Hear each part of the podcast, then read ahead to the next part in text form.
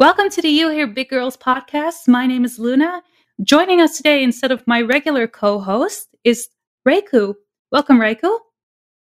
Hi, I had a lot of fun in the chapter 113 podcast with Mom Taku and Puppet, so I'm really glad to be back. Thank you for having me. Yeah, I'm also really glad that we have you back and that now I have a chance to co-host with you. We also brought Puppet back for this podcast, quite unexpectedly. Also very happy to finally be talking with you. Welcome, Puppet. Hi, thanks for having me back on. I'm excited to talk with you for once as well. So this month, our guests would have been the guys from the cast of the Titans podcast. Uh, unfortunately, Dart had to sit this one out due to personal circumstances, but we do have Eric, aka Crowin Shitpost. Don't worry about it. Don't worry about it.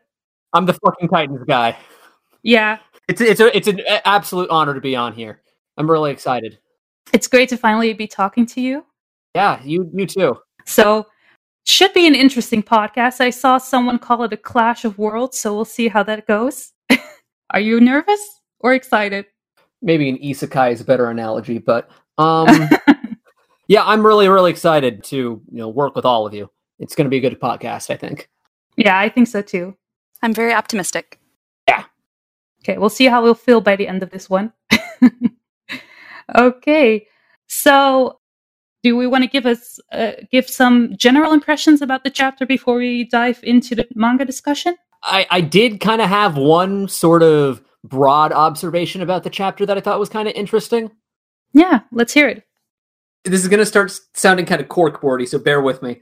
If we look at the Marley arc, right, that was about four volumes long, give or take. And it was like there were these two chapters of build up to the big conflict in Liberio. Those were chapters 99 and chapter 100. And if we think back to like classic Isayama style, he used to do about four volumes per arc. That's actually more common than um, five volumes per arc, which is what we uh, expected for you know the Marley arc and for this arc. And so, just looking at the way that um, this current arc is going down, 15 is building up to this conflict in Shiganshina, and 116 is probably going to be where that conflict breaks out. And so that puts it exactly four volumes after 99 and 100. So it kind of looks like this arc is coming to a conclusion soon and it's about to hit its climax, which kind of makes me think there might be another arc after this.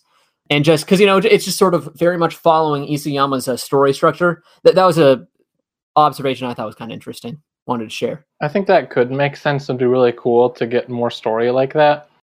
But uh, that's going from like chapter 99, 100. Some people think the arc ended at 105. I used to think that. Now I lean more towards 110. And so it really depends on where you think Isayama drew those lines on how long you think this arc's been going on. Well, I, I could have a whole debate with you on this, but uh, I don't want to hold it up with me like gushing over Isayama's story structure. Yeah, the line between arcs, especially with these two arcs, was really gray, and it, it- there's a lot of variation between what people expect. Really? I think it's pretty cleanly 105 personally. I think it ends right after they are on the blimp. Isayama does this. It's the four act story structure. It's uh, it's like you know, there's Act One, Act Two, Act Three, Act Four. I mean, yeah, that four acts. Um, and you can pretty cleanly line them up in both the Marley arc and in this current arc. It fits pretty cleanly, and so has every single arc he's done so far. So I think it's pretty safe to say that 105 was the end of the arc, um, at least in Isayama's eyes. Yeah, 105 is what I would agree with in the story context, and it's like I said, what I had thought for a while. But I, I thought I had seen some official source say that like 110 was the end of an arc and 111 was the start of one. So if that was an error, then I definitely agree with the blimp in 105 being a much better conclusion. The wording was very vague on that, and I don't think it was Isayama himself either. It was like an editor. Yeah, they're moving towards the finale or the final arc or something, and that would make sense to happen right after the first five chapters of setup of the of an arc. Yeah, sort of thing. Yeah, volume 27 was uh, that's the one that ended with 110, correct, Puppet? Yes. And I I think that whole volume was pretty mild, and there wasn't a whole lot happening. And then volume 28 happened, and we got all this action. So it does kind of like it's the same arc, but yeah, it's a different um, a different pacing. I feel like, and a lot more is happening. Yeah. I feel like um, volume 25 was kind of a transition chapter. Or sorry, um, volume 26, right? That was where nothing happened. The all the slow chapters we got with a lot of Gabi and Falco. That was 27, I think, wasn't it? Yeah. 27. Okay. Yeah. So to me, that was more like the transition volume. Normally we get transition chapters, but that was a whole volume. And then then finally things were kicked into motion. And you know that's what makes it sort of like an act one in this four act story structure it's setting up ideas it's introducing things but not really going that's kind of part of what i'm getting at well i wonder if this is going to be the last arc or not because we're only in the third volume now i think of the um, of this arc if we say that 106 was like the last chapter of the marley arc so there should be like two more volumes left probably well, we actually asked this in the poll. Um, we asked what chapter people expected the manga will end. The most popular answer was chapter 130. I'm I'm switching gears to like 138 because I'm on this eight arc theory now. What was your initial answer to that question? I used to think 130 because I thought this was going to be like an extra long arc, but then once I realized that we're currently in act three of a three act story structure for this plot, and we're kind of ramping up into act four. I'm like, there's no way that this arc is, is something that Isayama is going to take all the way to uh, chapter 130. And so as a result, I have the theory that he's going to have one more arc planned after this. Though I could be wrong because there are ways to like stretch like uh, the four act story structure into a six act story structure, and it's yeah no it's confusing stuff. I'm not going to go too deep into it. I feel like this arc had a very rappy up feeling and answering a lot of questions. Like it's leaning really heavily into answering information on Ymir Fritz, which this chapter may have touched on, and it's been getting into this the real grid of the Ymir stuff, and they're going back to Shiganshina. That'd be a good place for a final final battle. RTS two. But I feel like Isayama's story style was like he gives us more answers finally, but then more questions arise. I feel like we're finally yeah. getting into that part of the story where he's finally explaining more things, but we don't get as many questions out of it. I feel like he's answering more at this point. Yeah, I just saw a post about that on the subreddit uh, yesterday, I think it was, because there have been a lot of posts out of this chapter about some big like endgame theories, and this post was essentially commenting that the fact that we have all these endgame theories that seem like they're pretty like on the nose, like we have a lot of information now that makes them feel like theories are going to go by the wayside soon as we get into the wrapping up point. And I think he said this was going to be the final arc, or at least the final stretch, which with Isayama could mean anything because you know he said many times he was going to be done way before this year with the whole manga, but he keeps on going. Yeah, it's really hard for me too to imagine that the story is going to go fur- much further than Eren and Zeke uh, meeting and doing what they're going to, whatever they're going to do with the coordinate. Like, I, it's really hard for me to imagine there's much more story after that, and I feel like we're getting to that point very soon. Yeah, agreed. I personally disagree, but I feel like the stuff um, in the Marley arc it set up things involving the big war, uh, like the big war army, like of the United Forces, and also there's stuff like with like the Wall Titans. I feel like maybe less in terms of answering questions, but in terms of action set pieces and interesting concepts to explore dramatically. I think there is, and also just like characters that really need to do things and be developed and stuff like Magath. I think there is another arc worth of stuff to happen, especially if this arc is going to end soon with like a big dramatic um, thing, and we still haven't gotten Ymir flashbacks. You are hoping for so much that I think we're never going to get. I mean, uh, hoping for so much that oh, we're never going to get. I feel like never getting it. That, I'm not sure that's Isayama's style. He he's he's I don't want to say crowd pleaser, but he's big into Chekhov guns if he puts a gun on the wall, he very much is the kind of person to use it. Yeah, there are a handful of things that we still need to cover before the end of the story. Obviously, we need to get into Eren and Historia's true motivations. We've got to answer Annie. We've got to get all the warrior stuff to turn out. Ymir Fritz, what the heck happened with her? Yep, Ymir Fritz, final details uh, that fully revealed. And so I feel like there is room for all that in this arc if you feel it started at 110 or around there. But if you feel started at 105, there's not really room for all that here. And so much of this arc is concerned with ideas introduced within the arc itself. I think that's important to like recognize. And you also mentioned Magath too, and I, I, can totally see him being really prominent in an epilogue because I think he's going to be very important to the world after our story is over. The Titan stuff can't be done because he, he's so thematically tied to the ideas of Titans. But there's theories that Titans will end with our story this chapter and last chapter are really moving in that direction that there is a way Yep. Isayama just introduced the idea of DNA modification to us. That's huge. And all the stories are converging. Like we know the warriors are probably all on Paradis. We know that the Jaeger bros are going to meet soon, probably. It- converging in like the similar way that it does at the end of like lots of arcs, you know. Yes, but all the storylines are coming together. All the important stuff is coming together. We finally got like probably a glimpse at Ymir Fritz. Mhm. So we'll probably learn more about her soon as well.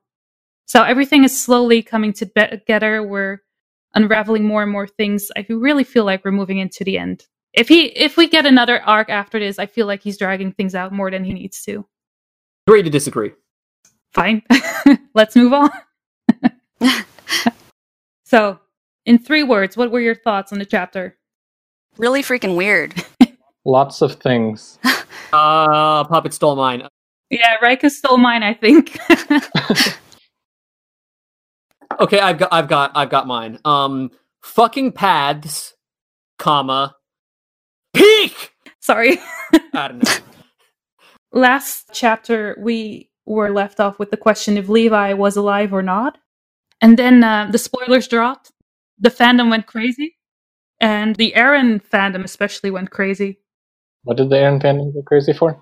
Well, the Tumblr part of it, at least. Oh. I'm on in Discord. I'm uh, in an Eren server, and they were like, "No, we're not doing spoilers anymore. Delete the spoiler channel. I'm done. I hate this. I don't want this. I'm done."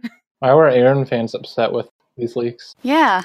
because they ship Eren with Levi. So when they Oh. Oh. Levi died, Okay, I wouldn't generalize that as all Eren fans. As no, a, as an but Eren the fan. Tumblr side of of things. And then, of course, I think that Eren is like this good kid. Then we got the spoilers that uh, he agreed with what Zeke said, but like we didn't see the panels or anything, so they were like in tears over that as well. Yeah, Tumblr is very different than Reddit, and it throws me off sometimes as a redditor. And these leaks were, I feel like they were intentionally misleading. For the first time in a while, I avoided leaks, and it worked out. This was a good one to avoid leaks. Yeah, I'm really glad I did. I think I might do that from now on. I've tried, man. I've tried. It's so hard to do it when everyone is posting spoilers everywhere you go. I don't even try, so. It's better the busier you are, and the closer the uh, chap the leaks come out to when chapter releases. Like, oh, I can avoid for a day while I'm at work, sort of thing. Now I have my friends DMing me like, "Oh my god, did you read this? Did you see this?" I was like, I had a friend DM me, "Did you see the spoilers?" Uh, and he clearly, and I said, "No, I'm not going to look at them." And then he responded, clearly joking with, "Oh, here's what happened," and like he was going to make some joke, but I just blocked him just to be safe. "Good job." Not even going to get close to it. So, what do you guys think? Is Levi still alive at this point? Totally alive. There's no way he's dead. There, like, there's like a one percent chance that he actually died. Okay. Is he going to die soon? Yay or nay? No. No, I don't think so. I'm on the fence.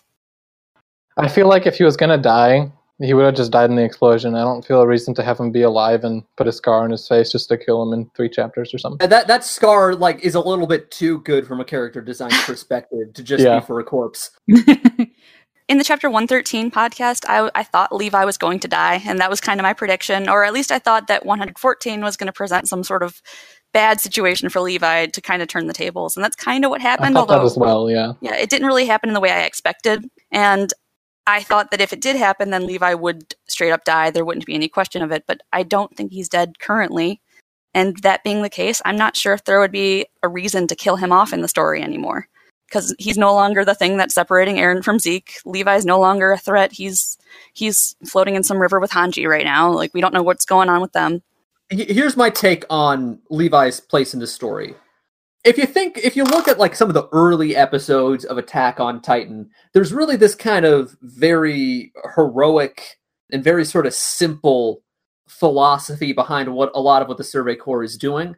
And it really got muddied by what happened from the basement on. And Levi is kind of like that spirit kind of like being maintained. He's sort of the modern representation of what Attack on Titan used to be and what its themes used to stand for. Yeah. Yes. That's kind of how I see it. And Zeke is doing all this stuff just like, you know, trampling on what in the beginning of the story they're trying to protect for these larger, grander ideals. And even if Zeke thinks that's okay and whatever, Levi is there to act as sort of like an avenger for all of that, for all of the people who lost their lives in this thing that's so much greater than they thought it was. And Levi's view on the world is so simple in comparison to everyone else's. It is. He he sort of has the, the reason he never dies and he loses all of his comrades is because I think he plays the role of like a witness, I guess would be a word for it. And so I think he kind of needs to survive till the end of the story, even if it is crippled and he doesn't get to do any more fighting. It kind of just needs to survive and then like be there at the epilogue to maybe like give his thoughts on it or whatever, or just to react. And there's one point in the story where um, he is talking. I forget which chapter it is. Puppet, you could probably say it off the top of your head. Where Levi's talking about s- saying, "So what I've been doing this whole time is killing titans." Well, that's what I thought I was doing, but I've actually been killing people. 51, Um, yeah. Good speech. Of course, you could do that. Um, so, and that kind of makes me feel like if there aren't going to be titans at the end of this story, then is there even a place for Levi in the epilogue, or is there a place for him in the world that's going to be left when the story's over? Well, if he's killing wall titans, I actually lean towards there being no epilogue now. I used to think obviously there'll be an epilogue chapter. Every story is an epilogue, but the final panel feels like it happened like just after a conflict ended or something.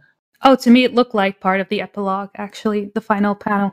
I suppose it could be. I kind of pictured the scenery around it, which it doesn't have that. It just has the the character. So I suppose it could be like in a home somewhere. Yeah, Hmm. that's a good call. And I wanted to say something after Reiko was done talking, but I forgot. What did you say last?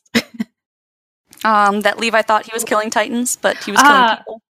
right, right. And if he has a, still has a place in this world, if there's no Titans anymore, that's what I was thinking for Levi. Like, wouldn't it be rather a bittersweet ending if he was still alive in the end, but didn't really have a clear purpose anymore?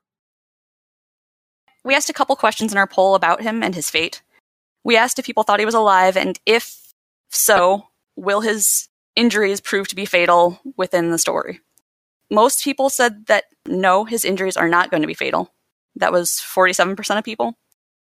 The next question was if Levi survives, do you think he will be able to participate in future battles?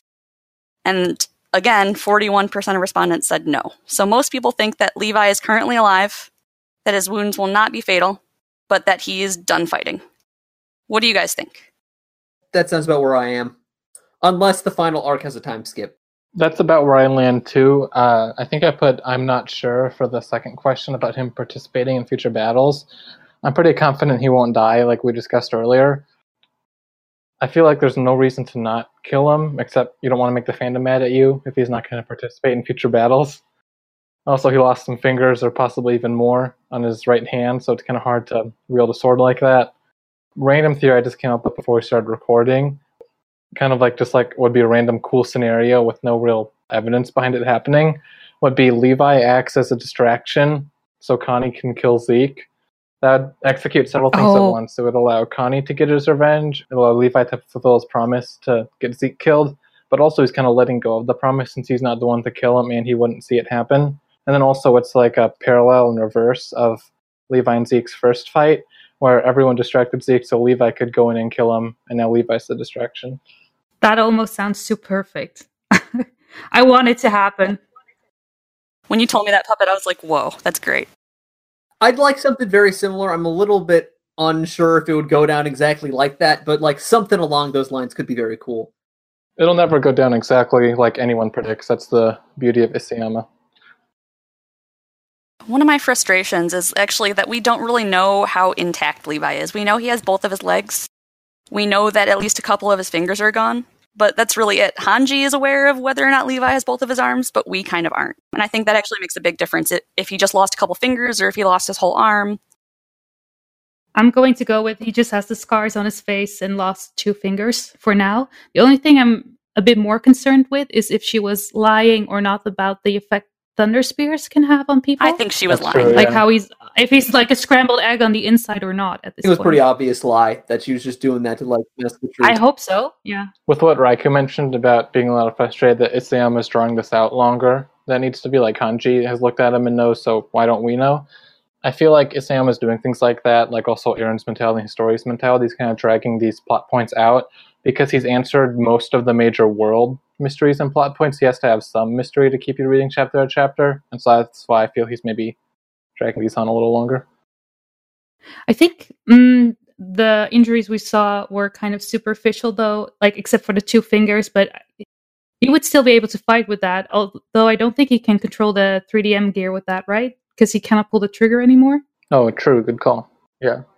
Kind of hard to do it with only three fingers and still have like a good grip.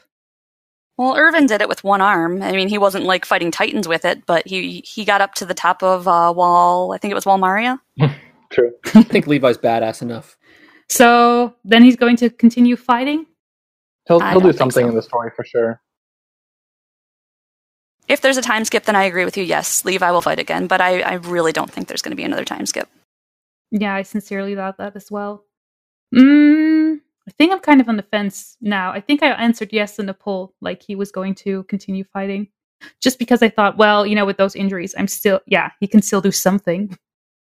Well, that question was actually really close in the poll because 41% said no, Levi's never going to fight again, but 36% said yes, Levi's going to fight again. It's weird that he's in such good condition because I feel like what's the point of the explosion if it's only superficial and he can still fight? Or what's the point of him staying alive if he can't fight? So it's like either kill him or don't, make him lose like all his limbs or don't. It feels like the explosion just kind of happened and didn't have much of a result, which I feel is where some of the frustration may come from if everything just goes back to normal. So there's one more poll question I kind of want to bring up, and that was the one uh, about how you feel about characters after this chapter, and then especially in regards to Levi. Um, actually, most people are more favorable towards him after this chapter. Are you in I mean, that he same didn't group? do anything. or- Yeah, I feel Yeah. like that's people who are scared that he might die, and they're like, "Oh my gosh, uh, I love Levi so much, I can't let him die." That they're liking him more. Yeah, those are people who are already rated Levi at a 5 out of 5, but now they rate him as like a 6 out of 5. So Yeah. my opinion of, his, of him is unchanged because he didn't do anything. I actually said I have a less favorable opinion of him now. Ooh. Yeah. So my reasoning for that is because, you know, Levi is like the OP guy of the manga, but now obviously he's in shambles and he will no longer continue to be, in my opinion, the overpowered character, which was kind of his whole purpose in this manga. To me, at least.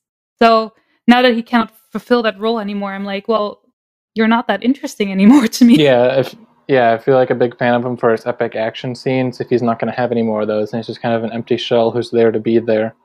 Uh, I would say that my reasons for liking Levi are a little different. I like that he's got this cold exterior, but he's actually like he's very um, he's a very caring person. He has a lot of feelings. He just doesn't wear them on his sleeve like Eren does, or Eren did, I should say, Eren because did, Eren yeah. doesn't talk anymore. yeah, I know a lot of people like him for different reasons and also his interaction with different characters. But um, yeah, I never was the biggest Levi fan. And over the last couple of chapters, I've come to like him more, but still not enough to say that um, I would miss him in the story personally. Just my opinion. Please don't lynch me. And looking at the uh, more favorable, less favorable chart, I'm one of only 59 people who viewed Floch more favorably, as opposed to the almost 800 who hated his guts even more. More? I kind of want you to explain this puppet. Why? Well, since I've been a fan of his character, uh, especially even before he became like a main part of the story, uh, I was really glad. Isayama brought him back into it and made him a part of the story. And so pretty much every chapter he's in, I like him more. I'm like, yeah, my boy Floch is in another chapter doing stuff. He's important. The only times I like him less is if he does horrible things like beats up Keith or shouts things about nationalism and make Eldia great again, like he did in 105 on the blimp. So if he's there and just being a good boy, I, I'm very happy with him. To Floch's credit, we now know he can take a pulse, so he's capable of that. Well, that's what he said, but we didn't see him. That's true. We don't know he can do it. Oh, first aid training, guys. Don't mess with him. well, if that's your definition of a good boy, though, what's your definition of a bad boy? Eren. No, I love Eren. I just meant like as like a a, a bad boy. Ballad. But what if Eren's just using Floch? I mean that's smart. I don't know. I'd still be by Eren's side. And if Eren kills Floch, I might be a little more sus of the boy. I think Floch is going to get Floch killed. Ah. But Yeah. This is odd. I love Floch, but I also call him out when he does detestable things. And even though he's my good boy and I love him, uh, I know he's going to die, and I'll be happy when he dies because he deserves it. It would be interesting if Eren is the end of him, though. I would like Eren a little bit more if he ends Floch. I really It's would. like when Kruger pushes Gross over the borderline. This is just Yes. Eren showing that he's actually on Mikasa and Armin's side. He just kills Floch right there in front of him. That would be an amazing parallel, actually, if you look at Gross compared to um compared to the things that Floch has said, and Yeah. then look at Eren Kruger versus our Eren. I mean, that's that's kind of I like that. Yeah, like let's say Floch's about to kill someone close to Eren, like Mikasa or Jean or someone, and then yeah, Eren just kills him. That'd be a great scene.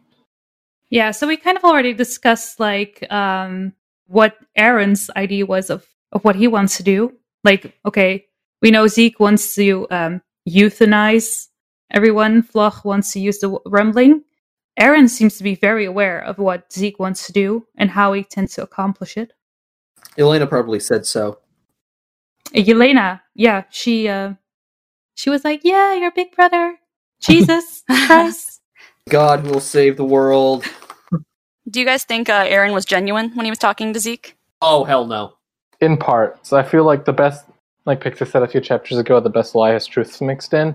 I feel like almost every individual point Eren made is true. He thought his father made bad choices. He feels this and that. I feel like all those were truth, but the, all of them together, the fact that he agrees with Zeke, I feel is a lie.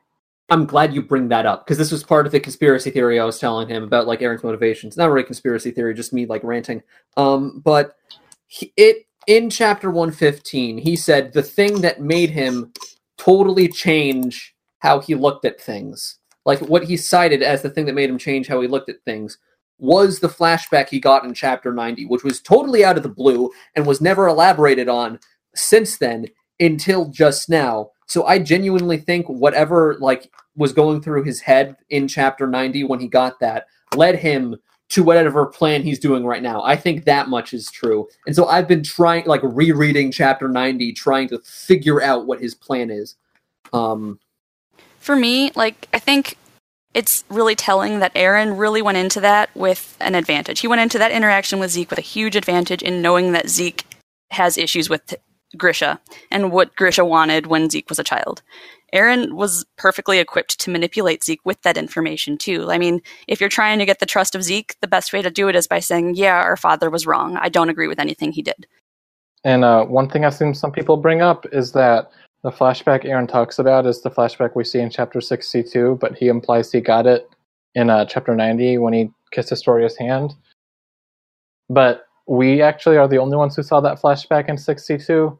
Eren's flashback, well, I guess 63 it was. Uh, Eren's flashback when he, he got touched by Rod and Historia in the cave was just some brief glimpses of Grisha and him being turned into a Titan we see Grisha devouring the not devouring, killing the Reiss children through Rod telling us it.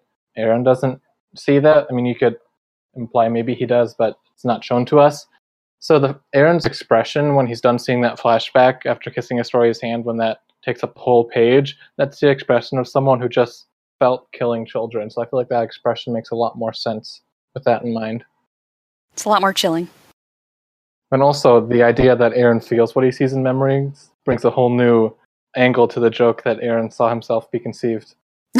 that was oh oh my god, I hate you. I'm so glad you brought that up. So speaking of so speaking of Grisha Jaeger, uh, one thing that I think is probably the biggest piece of foreshadowing that Eren is not on Zeke's side is the first line um, between them is Zeke saying you've started to resemble your father, um, our father a bit, and Eren doesn't respond to that at all, and he doesn't like he doesn't like in it that that bit doesn't like get involved for the rest of the conversation. It was just something that happened at the start you've started to resemble our father a bit. I think that's starting to say that he's going more along with what Grisha was trying to do than with what Zeke wants to do.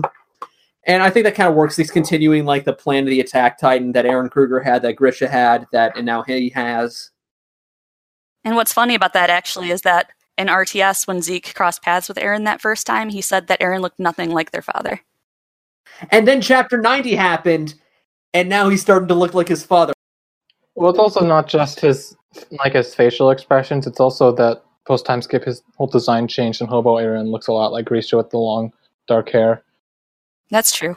and the facial hair. Yeah, he used to take uh, after Carla, but It's also after he got a bunch of memories, and like in chapter one twelve, he says like memories are a big part of what makes you who you are, and he got a bunch of Grisha's memories.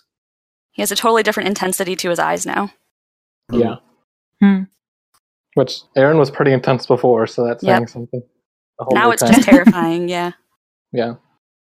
So it seems like most of the fandom agrees with us, with 58% saying that he's playing Zeke and doesn't fully agree with his plan. Yep. And I also think it's pretty telling that Eren was very vague with his language with Zeke. He never said like, "Oh yeah, I agree with your euthanization plan," or "I'll do what exactly what you're saying." He said, "I'll I'll end this uh, history that the Titans have given us." I forget what the exact words he used were, but Very careful not to say anything specific, so it was harder to catch him in a lie. Yep. Well, the one, the closest thing to a straight lie, I think he said, was that to not be born, there's no greater salvation, which that's pretty in line with Zeke's plan. But even that, you could extrapolate. And the best way to lie is to never straight up say something that's false, but just kind of dance around it.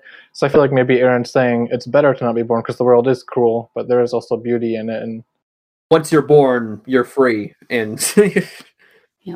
and did you see the way Zeke teared up a little bit?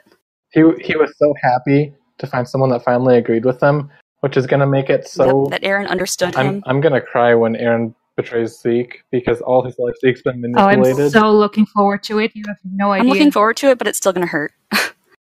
Zeke's been manipulated his whole life. He thought finally thought he found someone he could confide in, in his own blood brother, and even he betrays him. It's going to be brutal, even for someone as horrible as Zeke, Zeke will have been a tool from the beginning to the end. in more ways than one. Yep. dude, guys, guys, can you freaking imagine Zeke? He he. It's like at the end of this big fight, um, and now Zeke's dying, and like like he's you know his regeneration is you know running out, and he's having a conversation with Pieck, and then Pieck explains to him how much of a fool he's been, and then he's just like, as expected of Pieck, that's exactly right, and then fucking dies. One more last words. I guess Isayama did kind of meme with Sasha's last words, so who's to say he won't do it again? I I feel like if anyone's last words are going to be a meme, it's Zeke Jaeger. The man is a living meme. I'm just looking forward to his demise because I still think it's very ironic that his name is Victory. Oh, that's true. Well, it could be translated two different ways. There's that translation that goes into victory, or there's people comparing him to Ezekiel, one of the prophets in I think the Old Testament. Yeah. And Ezekiel, in his story, he didn't like straight up die. He was taken up into the air in a chariot of fire. And so maybe Zeke had that sort of experience this chapter where he kind of died, but not quite. Yep. It's more akin to a resurrection myth kind of thing. Yeah. Which And goes the back to clouds the even Christ parted imagery. for him. Like that was that was weird. that was awesome. That, that moment reminded me of just, it was so anime. It reminded me of like episode six of season two when it's stormy, and then as soon as the big moment happens, the light shines through. Yes. Yeah, I was thinking if Isayama had been taking inspiration from the anime when he drew that panel. I did like it. I mean, I think it's nice, you know, to have some like dramatic weather I thought circumstances. it was unironically kind of like surreal and mystical and cool. I think it'll be better in the anime because it is so anime. In the manga, it's kind of weird when I was reading through to see a panel of that. I was like, okay. I mean, Isayama breaks a lot of stereotypes of like the classic shoujo mangas, but he also adheres to a lot of them. And shoujo, oh, shonen. Sorry. What shoujo manga are you reading? I gotta read this stuff. the one about Bertolt? Have you heard about that? Oh jeez. Sorry, I've been caught up in like this um, shoujo manga that was released about Bertolt this week, which is like a clear knockoff, but somehow got published. Have you heard about it? I saw some screens that were really weird. I'm glad my boy Bertolt's finally getting some attention, but this isn't the right kind of attention. It's weird. It's it's messed up.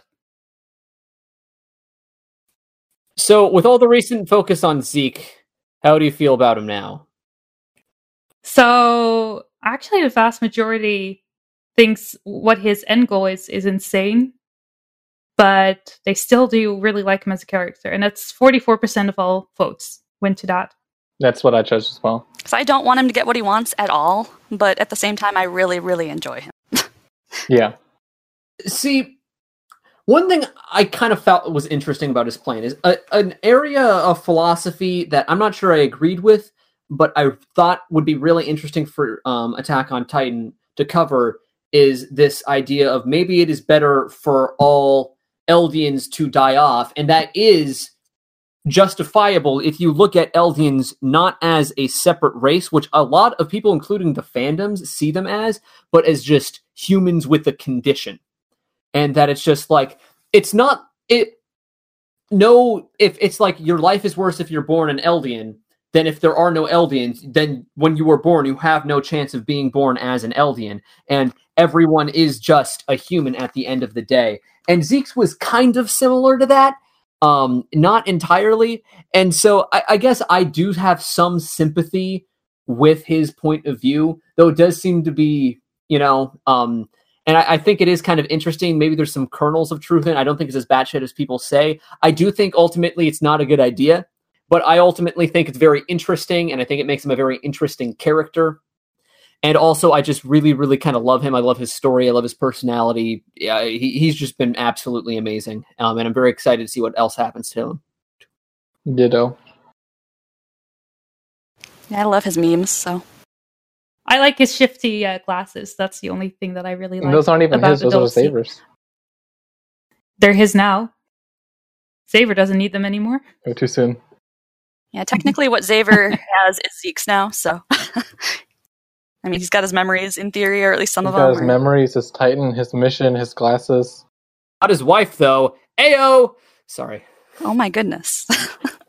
that was mean. I'm talking about worst parent earlier. Easily Xaver's wife. I mean, there are some bad parents, but none of them outright killed their child. I mean, she probably did it because she thought that was the lesser of two evils. It's still very unsettling, though. Still, yeah. That's one thing you just brought up. Even even someone who killed her own child thought it was the lesser of two evils likely. It's not like she just killed them because she felt like it. There are people all over the moral spectrum of killing people and opposing ideologies, but no one's just outright crazy. There's no like villain or even good guy who's just doing it because they're the villain good guy role. Everyone has reasons for what they're doing. Hmm. And that's something I really adore about this mm-hmm. story. One of my main motivations to keep reading, at least. I'm actually really excited about Pieck being reintroduced into the story and also the fact that kind of looks like she's taking a leadership role in whatever's going on on Paradise because I'm fascinated to hear what her like take on this whole thing is. And you know, on you know all the Eldia, Marley, that kind of stuff is because she's clearly very definitively on Marley's side. But I also know that she's a very intelligent person who's probably thought this stuff through very carefully and isn't just work. And she doesn't seem like the kind of person to just work straight off propaganda and so I'm very curious to like hear you know what her whole take on all of this is. I was uh, talking to um um uh, Puppet about this earlier, and I think also maybe raiku Um, and so I was thinking maybe maybe it's like she was very close with a number of marleyans and so it'd be kind of cool if she went onto this speech, like I was talking about earlier. You know that there isn't ultimately that much of a difference between Marleyans and Eldians, and so even if this is a whole place of um, Eldian people on Paradise, she doesn't necessarily see them as her people or like that she has a responsibility to protect them or anything like that. Um, I think that'd be you know kind of interesting to see from her. Yeah, I feel like it's very common for people to lump all the Eldians together.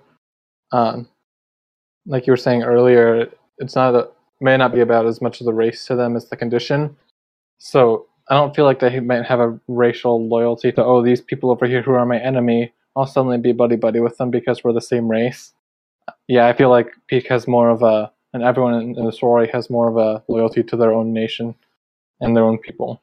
And like Pieck would like have just as much of a loyalty to the Marleyans in the nature uh, in her own nation as she does to the Eldians in her own nation. Like something like like something like that would be absolutely fascinating to see like get thrown into this philosophical mix. Yep, and it would give relevance to Pieck being supposedly so smart and she has she's shown us how she thinks critically about situations and she sees things in ways that other people don't. Yeah. I mean, she has Marleyans being kind to her as well. Exactly. And so she has that unique experience because she's so close with so many Marleyans because of the Panzer unit. Like she actively considers them like some of her best friends from what it looks like. You know, I mean, did it, consider. Oh, oh, no, too soon. Uh I didn't want to be the one to say it this time, so It's hard for me to imagine Pieck being like Gabi and the way Gabi reacted to the Paradise Yeah. Eldians being like, "Oh, I'm a good Eldian and you're a bad Eldian." I don't see Pieck. I don't doing see that. Pieck doing that at all. Oh I feel like that uh, has a lot to do with experience as well as just your own personal character traits because Reiner started out the same way as Gabi. He was so brainwashed, not just maybe because they were in the same family unit with Karina, uh, but also just Marley as a whole, obviously. And with his experiences, he's now seen more of the wider world and has a broader perspective. And obviously, Gabi's been getting that as well. Uh, about Pieck, I think there's still people who think she's like on Zeke's side and secretly working together with I him. don't like that personally. Yeah, me either. I, Me neither. I like the idea of her being a representative of the warrior side. Okay. Yeah. Well, then we're all in agreement on that. Yeah. I think she made it very clear, like she was the one who ratted Zeke out. Like, she didn't need to do that, Are right? his grandparents was- in danger now? Because Levi mentioned that if Zeke gets I'm, out, I would be yeah. surprised if they were still alive at this point, to be That quite said, honest. Magath is in charge of the military, and maybe if it was the old Marley, they'd immediately kill him. But Magath may. He doesn't seem quite as ruthless towards old. I mean, no offense, but like, you have Grisha, Zeke, and Eren. Like, all That's of their offspring. Yeah. I mean, I. Well, first of all, I just like to say I feel like they've lived some pretty long, happy, li- or f- pretty long lives. So, I was gonna say All right, happy. sorry, yeah. I'm Happy. what? not happy, but just like they, they've lived long lives. And, you know, it wouldn't be the worst time to. I, I'm kidding. That was a joke, by the way. Is this like some Soylent Green type of thing where, like, oh, you've lived long Yeah. enough. Let's go. Goodbye. Mm. So, and yeah, you guys were also discussing how intelligent Pieck is, but there's some people are kind of like um, tilting their heads a little bit at her pointing a gun at Eren. Yeah. Like, hmm, what are you going to do with that? What's that going to do? Hmm. He'll survive, but it probably It's not like, like he cares about taking down a building with people in it, though. Been there, Yeah. done that. one thing I did love about that whole um, scene was that he was telling Gabi, like, yeah, you have to send a radio message, then the Warriors will come. And like, Pieck is literally he is in frame. Oh, and the way he and the way he spaces the bubbles, it gets you to perfectly not look at pieck because your goes for go, your eyes go from my body won't move diagonally down to the right to the first speech bubble and then back to the left, and you completely cross over pieck's, pieck's face until you you turn the page and boom. Yeah, I was after I finished. I didn't even go back and notice it myself. I saw someone on Reddit pointed it out, and I was like, "Oh, she is there." I have been waiting for one of the for the Warriors to like have a scene like this where it's like, you know, just them doing some like cool spy shit and like stabbing a Jaegerist uh and just like, you know, getting information that way or something like that. I've been waiting for them to do that since like chapter 110 basically. and so it's so cool to see that finally happen. Um and Pieck too cuz I've been like wanting Pieck to like get more stuff to do um cuz she was always like particularly kind of like you know she she was always cool you know i feel like peaks are just a really cool character and this is just kind of adding to that She was always cool, but she was always just kind of there. So it's cool to see her step up. Yeah, and I have to wonder what her goals are here, though, because I mean, if the goal was to take Eren out, which a lot of people think it is, I feel like the opportunity to do that was before she stabbed the other guy in the throat and That's a good you know, point. alerted Eren to her presence. Because now he could probably pull his Warhammer magic and like, I don't know. I, I don't think she stands a chance against him at this point because she lost her element of, sup- of surprise. there is some bigger plan going on that we don't know about and it makes sense in the context of that plan There has to be. She needs to have some sort of bargaining power here. I, I i can't believe that um at at the rate things are going it's really genuinely looking like um the warriors and the survey corps that aren't jaegerists are about to team up that's that's kind of awesome honestly I, I feel like that might genuinely happen Yeah, that's where I lean as well.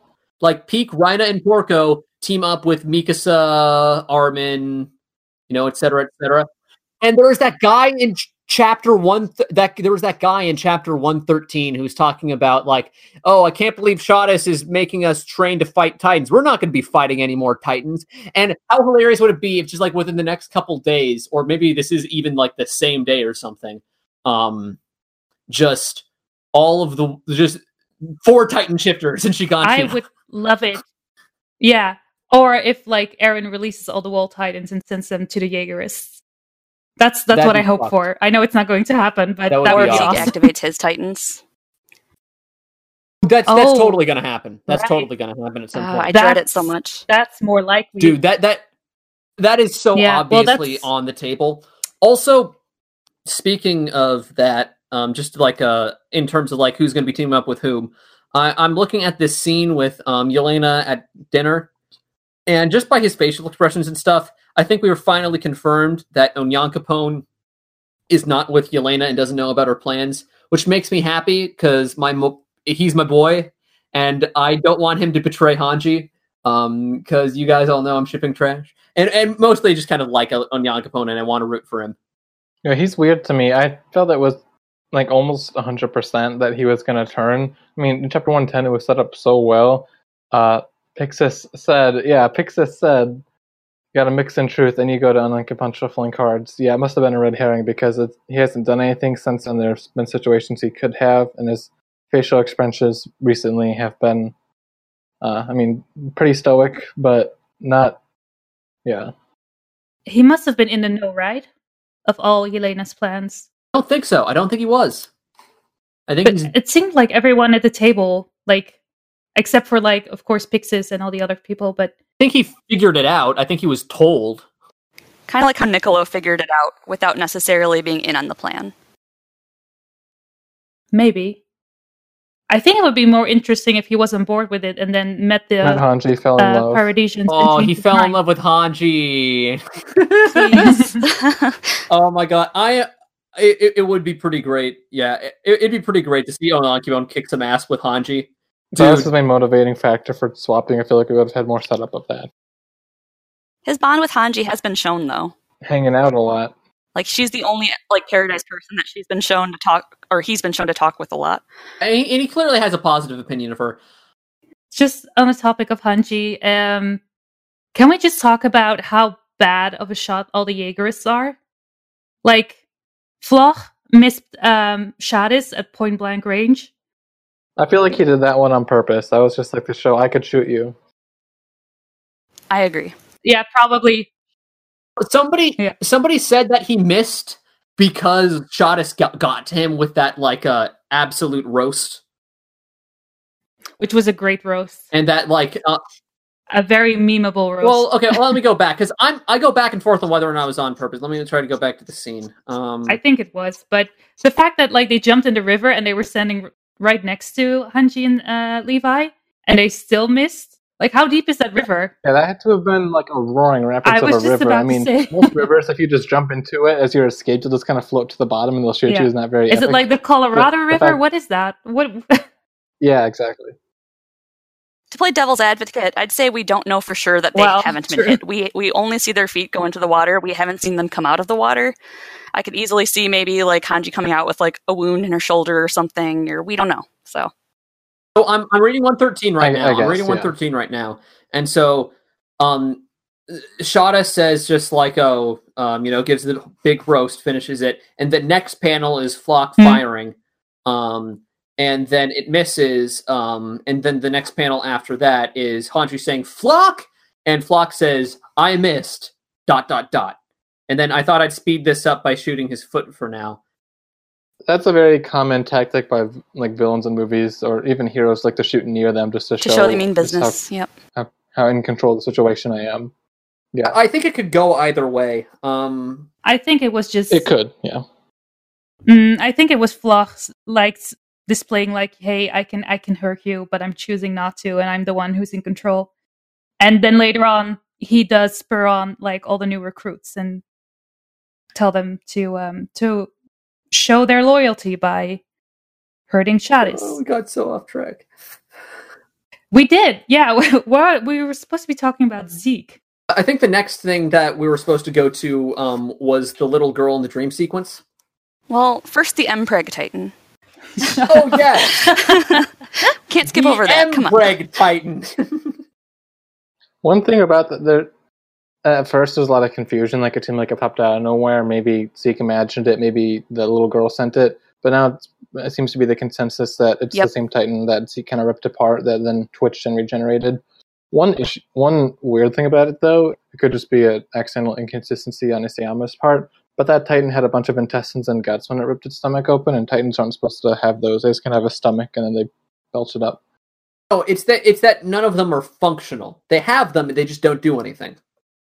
Is that the case? That that might be, and that would make more sense. Oh, Rod Reiss had all the guts, right? That's true, but he was also specifically like a really disformed one. This one wasn't stated to be such. But yeah, if they have them, they just don't use them. That makes sense. One thing I really liked about this whole like scene, I guess, is it kind of made it made more sense of the whole um, Zeke ripping that Titan to shreds um, when Levi was in pursuit. Because Zeke doing that, it prevented Levi from actually finishing off that Titan. So Zeke was able to effectively kind of leave something behind to maybe back him up later if he needed it. Well, I, I've got two things to say about that. First of all, he ripped it off to get like um he to get ammunition to throw at Levi. That was the main purpose. Second of all, I really don't think that Zeke is the one that this thing is acting on Zeke's orders because Zeke is convinced he's gonna die, um, and he's just like you know he he's given up, and then he sees the girl, and that's when the Titan shows up.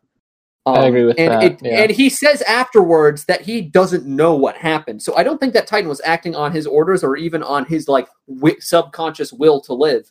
I think that was legit Ymir or the devil or whoever that was saving Zeke because she's got more plans for him. It's still suspicious that it was one of his Titans, though.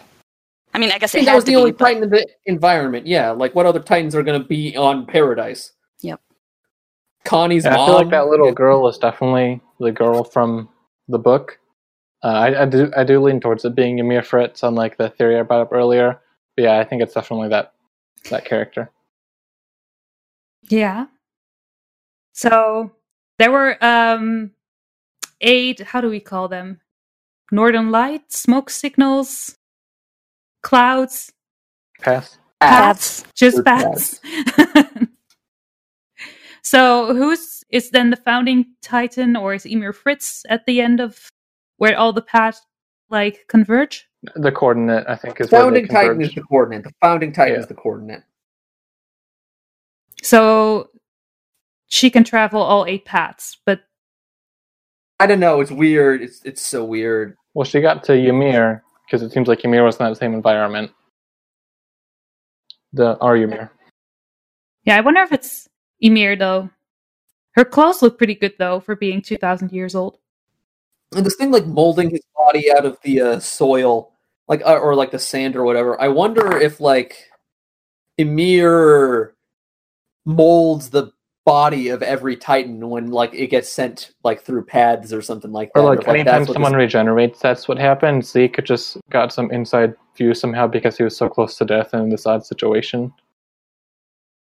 Uh, in the poll we asked this month, um, which of the following statements regarding Zeke's rebirth do you think are true? Uh, the two most popular answers were that it's evidence that Ymir Fritz needs Zeke, and then Zeke will see it as divine approval of his plan.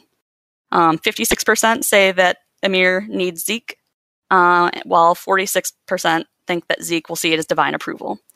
Um, I think I actually picked none of those. I don't think it's going to be divine approval. Zeke might see it that way, I guess, but I don't think that's what it indicates. I do think that Ymir Fritz maybe recognizes that Zeke is necessary, um, whether like his plans um, tie into that or not. I don't think what Zeke wants really matters. Yeah. No, he is there maybe to help Eren He's a key. get what he wants. He's the key, indeed. So it's it's not divine approval, like you said, but I I do think Zeke will take it that way, and I also voted for that. In this chapter, we also got our second source of um, a person saying that it's going to be Eren who's in control when Eren and Zeke activate the coordinate. Yeah, that's actually Yeah. the most interesting takeaway from the chapter because everything up until this chapter was kind of um, pointing towards Zeke being the one in control. Yep, Armin had speculated that Eren would be in control Mhm. because of what happened at the end of Clash of the Titans with Dina. But she was also a mindless Titan, so there was a lot of questions in the air. Well, will it work the same with a Titan that isn't mindless? Yeah, I always thought Armin's logic was odd there, but I guess it turned out he was correct. I'm trying to find the question about Zeke's um, sand body, naked body. Oh it's yeah. right above the question about Zeke's rebirth. Oh, I Oh, found it. that was okay. Yeah. How satisfied were you with the newly sculpted Zeke bod? From the sand was more appealing to get that censorship steam out of the way. And the the most people at 34% uh, really wanted that censorship steam out of the way so that they could see Zeke's alien ass in full. I love the distribution of answers for this, honestly, because I mean, there's spikes at the low end and at the high end for people who liked it, Yeah. Zeke's new body, and people who just the sand was more appealing. and then there's the people in the middle who just don't care. Mm-hmm. There's almost no twos and fours compared to them.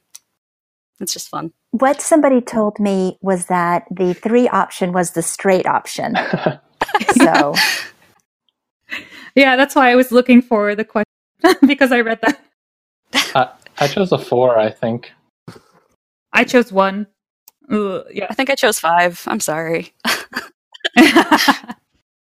Have you ever seen anyone as naked in this entire manga? Uh, Ymir. Uh, Grisha.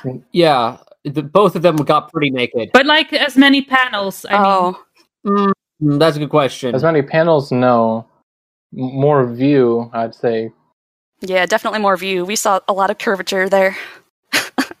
mm, Have we wrapped up all of this, all of the Zeke talk for this chapter? I think so. I'm going through the chapter. Yeah, the final pose where he looks like Eren, his pose, and he says, "We just have to move forward." Oh, that one. Yeah, yeah, we can talk about that real quick. Because people were speculating that like he woke up as a new person because of that line, because it seems so different from the way he was before. So he wasn't like the real Zeke. I think it's the same Zeke still. Yeah, I lean that way. Yeah, I, I, I'd have to agree.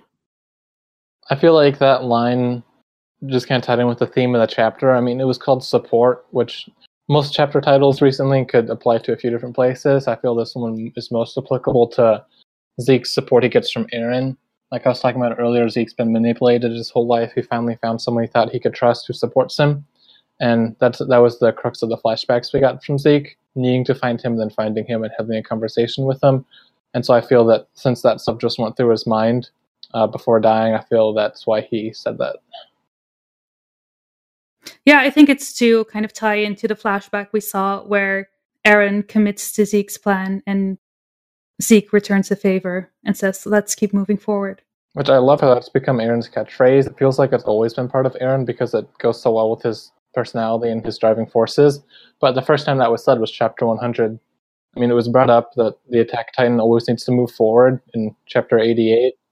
And Eren adopted that mentality even more than he already had. Around that time was actually the first time we'd seen Eren talk in like at length for a long time. So it we kind of got to see how much those flashbacks and those memories he acquired have kind of affected him, I think. Because I think Eren's changed a lot in the four years. For sure. But I mean, it's always been the theme, right? I think it's just because of the English translation, but it's more the advancing Titan than the attack Titan, right? Yeah. So it would he his Titan is always meant to move forward, and it's also been reflecting his personality. Yep. Especially now that he has more of an understanding of what his Titan is, I think. Hmm. So we saw a lot of characters again. We saw Pieck, we saw Gabi, but we also got a nice flashback of Reiner and Bertolt. I was so happy about that. I love Bertolt. He's one of my favorites, and Sayama said in an interview a while ago that he'd be drawing him again soon. And we've gotten them I think, once or twice since then. This was after Reiner's flashbacks wrapped up, uh, in just like a panel or two. But now we got him to actually say something again, even if it was just one line. And I was just happy to see him. I thought it was really cool seeing the things that Z- they reported to Zeke because we all kind of Yeah. knew that this exchange of information happened, but we didn't really know we we don't know how much they told Zeke. We don't know how much Zeke actually understood about. Oh man, a person named Eren Jaeger has the founding Titan. Huh? Do you know about his father? And they're like, well, he's a doctor, and then you just see the realization cross Zeke's eyes, and it's just like, whoa, Hmm. that was great. Yeah, I actually have to read that part of the chapter again because at first I thought Reiner and Bertolt hadn't made the connection, but obviously they did, and that's why they were careful in telling Zeke because they were like Reiner didn't even look him in the eye; he had Bertolt do the talking at the end, which is I thought very unexpected because normally Reiner always takes um takes charge and Bertolt kind of just hangs in the back. It's a very good point. So One thing that was interesting is that we didn't see Ymir there, which Ymir was likely shipped back to Marley to be eaten around that Yeah. point. Uh, or being held captive somewhere at that point. Sure, something. Yeah, She wouldn't be in on these talks. that's true. It is private information, but it would have it would have been a good instance to see her again. Maybe the flashback starts with us seeing her being loaded up onto the ship, and then we go to this conversation. Yep. But yeah, it was around that same time. Yeah. I mean, we all know she like gave her life for Reinhold and uh, Reiner and Bertolt, so in a way I think it's fitting she wasn't there. I don't know. I hope we'll get a flashback. Yeah, I hope we see her again as well. I'm just reading what mom wrote. Huh? She's so upset about it that Ymir wasn't in it. Oh yeah, She says something isn't adding up, but I don't feel that Yeah. way. I think it all adds up. Yeah. I think Ymir was always sort of a minor character. Yeah. Like I feel her arc has been completed. So I think if Ymir is relevant again, it'll probably be because of her memories in Porco. But I don't think it'll be sig- hugely significant. I, I agree with that. Or because of like something that like Historia says that like reflects something Ymir taught her or Yep. something like that. I can imagine Porco having a weird reaction the first time he sees Historia. I'm not saying he'll fall in love with her immediately or anything. I'm just I think he'd be kind of shook by what happened. Like I think he would just be like, "Whoa, I know this person's important. Maybe he won't even know why." yeah. I wonder if he touches her like he gets this surge of memories from Ymir. And Historia is of royal blood and the memories are connected. So, yeah. I think I read something. I don't know if it was Reddit or somewhere else, but that um, the reason that Porco doesn't have Marcel's memories but does have Ymir's is because they share a portion in common. Um, more recently, like Reiner, like he gets to live relive um, what Reiner went through through Ymir's eyes, but he hasn't been able to car- go far enough back to when Reiner was younger.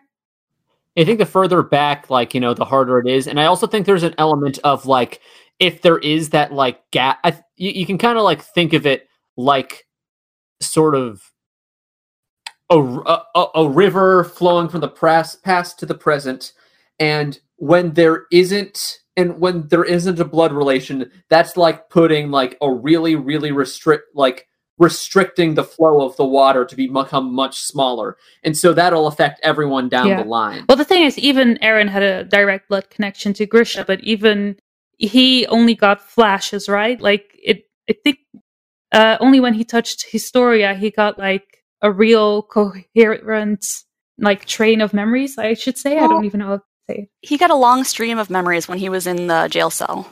Like when Armin and Mikasa were saying he was talking to himself. Yeah, he was reliving those moments and it felt like it was a long period Yeah. of time over which that happened. But I think he also had more context now to put everything together. I think the context helps. Yeah, that was Yeah. after the first time that he touched her in the cave, so that kind of unlocked it. that could also have helped. Yeah. So, but s- because it's still interesting, because like also, you know, okay, Ymir was in between, but Marcel and Porco have a blood connection, and he doesn't have any of Marcel's memories at this point. So, Gabi was really eager to eat Reiner, though. She was. It was really unsettling, like how brainwashed she is. she knew he was going to die anyways wanted him to die in a way that meant she wouldn't have to say goodbye for good Yep. you know Yeah, she said she wanted to understand Yeah. him better through his memories. So, yeah, through the horde situation, in the world that's been built up is a sweet gesture of wanting to kill him. I get that that's sweet and that it's better than letting him die and have his memories go to no one, but at the same time, it's still really unsettling to me that she's like, "Yeah, I'm gonna, you're gonna die, and I'm gonna have your memories in Mhm. me." And that's gnarly propaganda for you it's been glorified to her Yeah. I think he's also very close off to her. Like she could tell that he never really opened up to her about what he'd been through. I think, you know, she kind of begged him to talk more. And, you know, I think this was one of her ways to kind of try and understand what was going on. there was that whole dinner scene too with Karina, uh, where Reiner was talking about his experiences on Paradis very vaguely, and you could tell Gabi was really kind of moved by that and maybe even a little bit confused because it did not jive Mm. with what she'd been told her whole life. Exactly. Yeah. It's interesting because, like, she was talking to Reiner, wanting to learn more. She wanted to learn more about what the world's really like and what his experiences were like. But then when she actually did find out, it didn't fit with her propaganda she'd been told, so she rejected it. So she was curious until it disagreed with her worldview, which I found to be interesting. Yeah. It was like, does not compute. Yep. Yeah. She even said the words like they were all bad, right? Like when Reiner was explaining Mm. his experiences, they were all bad, weren't they? They're all devils, and that kind of repeated itself this chapter. Yeah, of course, her one line this chapter was just, "Oh, these devils must be bad, right?" Like Gabi, Shut up. Please evolve. It's no, I she no, she's lo- coming around. It's but they're devils. Why I don't get it. And then it's you know it's her being like She, you can clearly see she's in. it- it's her acknowledging that the that reality isn't matching up with the propaganda. That's what she's saying this chapter. Yeah, the wheels are definitely turning for her, but I feel like the first few chapters she was in, it's like, okay, obviously the wheels are going to eventually turn, so we waited for that. And now the wheels have been turning for like five chapters. It's like, okay, can we just see where this ends with Gabi? Oh, hush. Yeah, she's still in the does not compute stage, kind of. She's a lot less frustrating to me now, personally, though, because you at least you could tell she's conflicted, whereas before she was kind of like rabid in her hatred for all of the Eldians. Yeah. It was rage and anger and violence, and it's now just confusion and sadness. I think is kind of interesting that Isayama has been doing in chapter 112 and 115 is like I don't want to say he's been playing up the parallels between Eren and Gabi because that's not what it is. He's been putting Gabi and Eren it, it's twice now he put them in the same hmm. room in scenarios where she didn't necessarily need to be there. It seems like I don't really understand why she would have to be there during the EMA talk. She didn't really add anything to it, but it's it's kind of more like she's getting personal experience with this guy. Kind of like Falco during Eren and Reiner's talk. Just I was kind of just about to bring that yeah, up. but like that. I, I, I, it, for, I think it's important to Isayama that Gabi and Falco get personal experience face to face with this Eren Jaeger figure for whatever he has planned for them and whatever arcs he has planned for them. I'm not sure what that would be. I don't think it's. I'm not. I'm not convinced it's for some like dramatic face off between the two of them later on. But I don't know. I, I just not sure what it is. Falco had interactions with Eren too, even before the reveal with Reiner. So that it's so. I feel like that's really important, but I can't figure out why. Not yet, anyway. But I feel like Gabi and Falco having these unique experiences and interactions with Eren, I think it's going to be important, but I can't. I, I can't connect it right now. Hey, do we still want to talk about uh, our predictions for next month? I'd love to. Do we have coherent predictions? Because I don't. I have no I idea what to I expect have- from 116. Same. Was there normally we ask, uh, or you guys, not me, I'm not included anymore, um, on the poll, what you want to see next month? Did we ask We that? did. Did you ask that? I think we did. Let me pull it up. Oh, yeah, you guys did. Let's see. Eren Pieck and Gabi with 68.7% of the votes. Hanji and Levi, 61.2. Uh, that first one makes sense with it being the big cliffhanger of it being what people want to see resolved. hmm I'm really surprised the Warriors weren't selected more often. Only 32.5% of people selected the Warriors is what they hope to see next chapter. I don't think Levi's going to show up next chapter. I, I honestly He's at the don't. bottom of the river. I, no, I think I think he's going to show up eventually. I just don't think it's going to be next chapter. I think Isayama's going to leave us hanging. I think that it makes sense, actually. he is he is that much of an asshole, and I feel like there's more pressing matters at hand. Um, I think chapter one sixteen is going to be things building up in Shiganshina. I think we're going to see the rest of the warriors. I think um, action is going to start. At least one Titan is going to transform, um, and it's going to have a cliffhanger right before. It's it's going to be like this version's of chapter one hundred, except like less. You know, thematically dramatic with like the whole like moving forward thing. It, it'll be more of just like everything starting to go down. Maybe chapter seventy four is a better analogy. Uh, Yeah. I feel like uh, I can predict general story beats. Like, I mean, those are pretty easy to predict. Like, obviously, we're going to get Annie back, we're going to get Story back. Uh, I like to predict things like that, but I find it pretty impossible to predict exactly what the next chapter will cover because Isayama could do anything. Next chapter, I feel like the only safe bet is to resolve the cliffhanger we just set up with Eren Pieck and Gabi. But yeah, we could just not see Hanji and Levi, or we could have half the chapter focus on their escape. We could have the whole chapter be Warriors flashback and what they're doing, and they open Annie, or we could have Annie not show up for four months. It could be all about Historia and Eren flashbacks, yeah.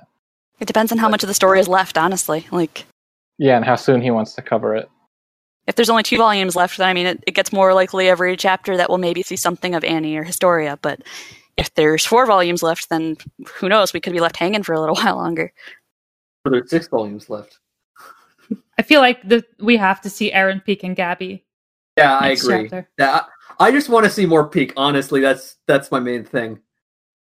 I just want to see Eren and Gabi interact. And like I was, you know, Gabi was so hell bent on killing Eren, and then she finally gets to, you know, be eye to eye with him, and then she just quivers and is like, "Oh my god, I'm so scared, my body can move." So to see them actually talk, converse, that would be interesting. I think Eren and Gabi are going to have an interesting connection. Like, I don't know. Like, I think she's going to be very, or he's going to be very impactful on her. I, I definitely hmm. agree. I kind of think it's funny that he keeps calling her the brat who killed Ka- Sasha. Yeah. Yeah, that's that's hilarious. Honestly, I mean, I, rude, think, but I think that's funny. what, how a lot of the fandom sees her. Honestly, That's true. Yeah. E- every time we talk about um chapter, I mean, I talk about Eren and Gabi's relationship. I keep thinking back to this one shot from 105 where Gabi's holding the gun and it's framed in this giant alleyway that leads up to the blimp um, up in the distance. And the shot composition is so similar to all of like the anime posters of like Eren seeing the colossal titan over the wall. Mhm. Isayama's doing something with Gabi, and I'm just like, you know, at first I was just defaulting to, oh, she's gonna get his Eren's Titan after Eren dies, but then it, like this, that's less sounding less and less likely, and so now I'm just wondering what it will be. Can I know? take a little bit of time from some tin- tinfoil just for a second? Oh, please, I love tinfoil. Eric So- can pass the hat to you. Rem- remember that uh, that "See You Later, Eren" panel?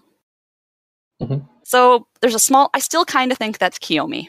Like that. That's my gut feeling. I, I think that's basically anybody but Mikasa. But, uh, but Mikasa's hair has like Mikasa's never said those words to Eren when she was younger. Like the person in that panel is obviously not an adult. Um, and I mean the eyes being obscured from the person who sees the panel, I think is very telling because that would be a dead giveaway that it is or isn't Mikasa either way. So, from like a storytelling perspective, I don't think it's Mikasa. I think it's probably Kiyomi talking to an Eren Kruger. But what if it's Gabi? I mean, the hair colors the hair color's correct. The hair length is correct. I Um, saw a theory recently uh, about that scene, and I did subscribe to your It's Kiyomi for a while, but then getting to know Kiyomi more, she doesn't seem like the really important to some master plan type. She's just a greedy money lady. Uh, I saw a theory that the picture of Mikasa there isn't even relevant to the words, because I mean that's right before Eren wakes up, and then she's there looking like that girl does in the in the thing. So maybe that's just a frame of Mikasa, like trying to wake Eren up, and then the words. There's no like triangle on the bubble saying it's coming from her. They're just kind of there. So mhm. maybe they, that's uh, from Eren's vision he has while he's sleeping. You know that we see in the anime, and that uh, that's Ymir Fritz talking. Like Eren said exactly what Zeke says this chapter. It felt like he was there for a long time, asleep or whatever. He was crying, so he maybe saw something like maybe the future, and it was sad. Uh, and yeah, that was Zemir saying, "See you later, Eren," because she'll see him again when he sees his memories, maybe or at the end of the story. And extrapolated on that, uh, I saw someone saying that the two people who have almost the same faces right now in the manga, and also are the two people with mysterious motives that are being held back, are Eren and Historia. And we know that they can touch and get memories, so perhaps they uh, access the, memories that Eren saw in the beginning of the story, and they were sad enough to make Eren cry then, and they're depressing enough to make them look the way they are now, and they're also monumental enough to make them take the actions they're taking. So here, here's something that I I've been thinking about. Um, I honestly don't like the idea of time travel, of backwards time travel, um, in this manga. I think it adds too many variables, um, and just turning into a time travel story this late can make it kind of messy. Um, and I've been sort of like looking to Occam's razor it, and I think that that first scene was from the Paths dimension. That's what I think. I think that was Ymir Fritz or something else from the Paths dimension. Um, and I think the thing at the end of 89 wasn't um I don't think that's exactly how it happened in reality. I think that was an altering of um the message to talk directly to Eren. It's basically the mess that that memory was retooled um possibly by Ymir Fritz um to like speak to Eren. You know. this that panel. Yeah, and I thought for a while it can't be that important if they took it out of the anime. Like if it was really important to the end, they'd have to leave it in there. But also, if it's a whole mystery of who's speaking there, then obviously they couldn't include that since I need a voice actor, so that's why they edited it a bit. Especially if it's not Mikasa. Oh, that makes so much sense. Actually, that makes perfect sense. So, shall we take a break? Take our tinfoiled hats off? Yep. Sure. Okay, let's take a short break.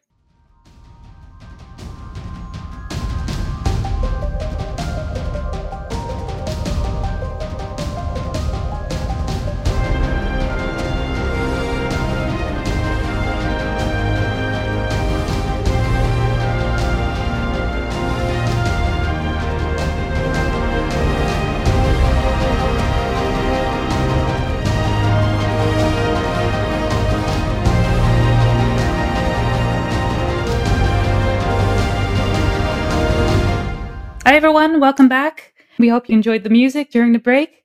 Um, let's talk about some news that came out this month about Attack on Titan. Do we first want to talk about season three, part two? Let's go for it. Okay. So um, I think the biggest news was that we are only getting 10 episodes instead of 12. Ooh. Love it. Yeah. How do you guys feel about that? I am a bit of a nerd when it comes to AOT episode layouts, and I know Eric is too, so he can chime in. That that is how our friendship started. Actually, Yeah, I finally met someone else who spends hours trying to predict how the manga will transition into anime episodes. There's not that many of us. Soulmates. Okay. So you take it away then. Yeah, so season three being 12 episodes, like uh, one would expect, trying to do an episode uh, layout for that, I always found kind of difficult. I kind of had to stretch out a bit.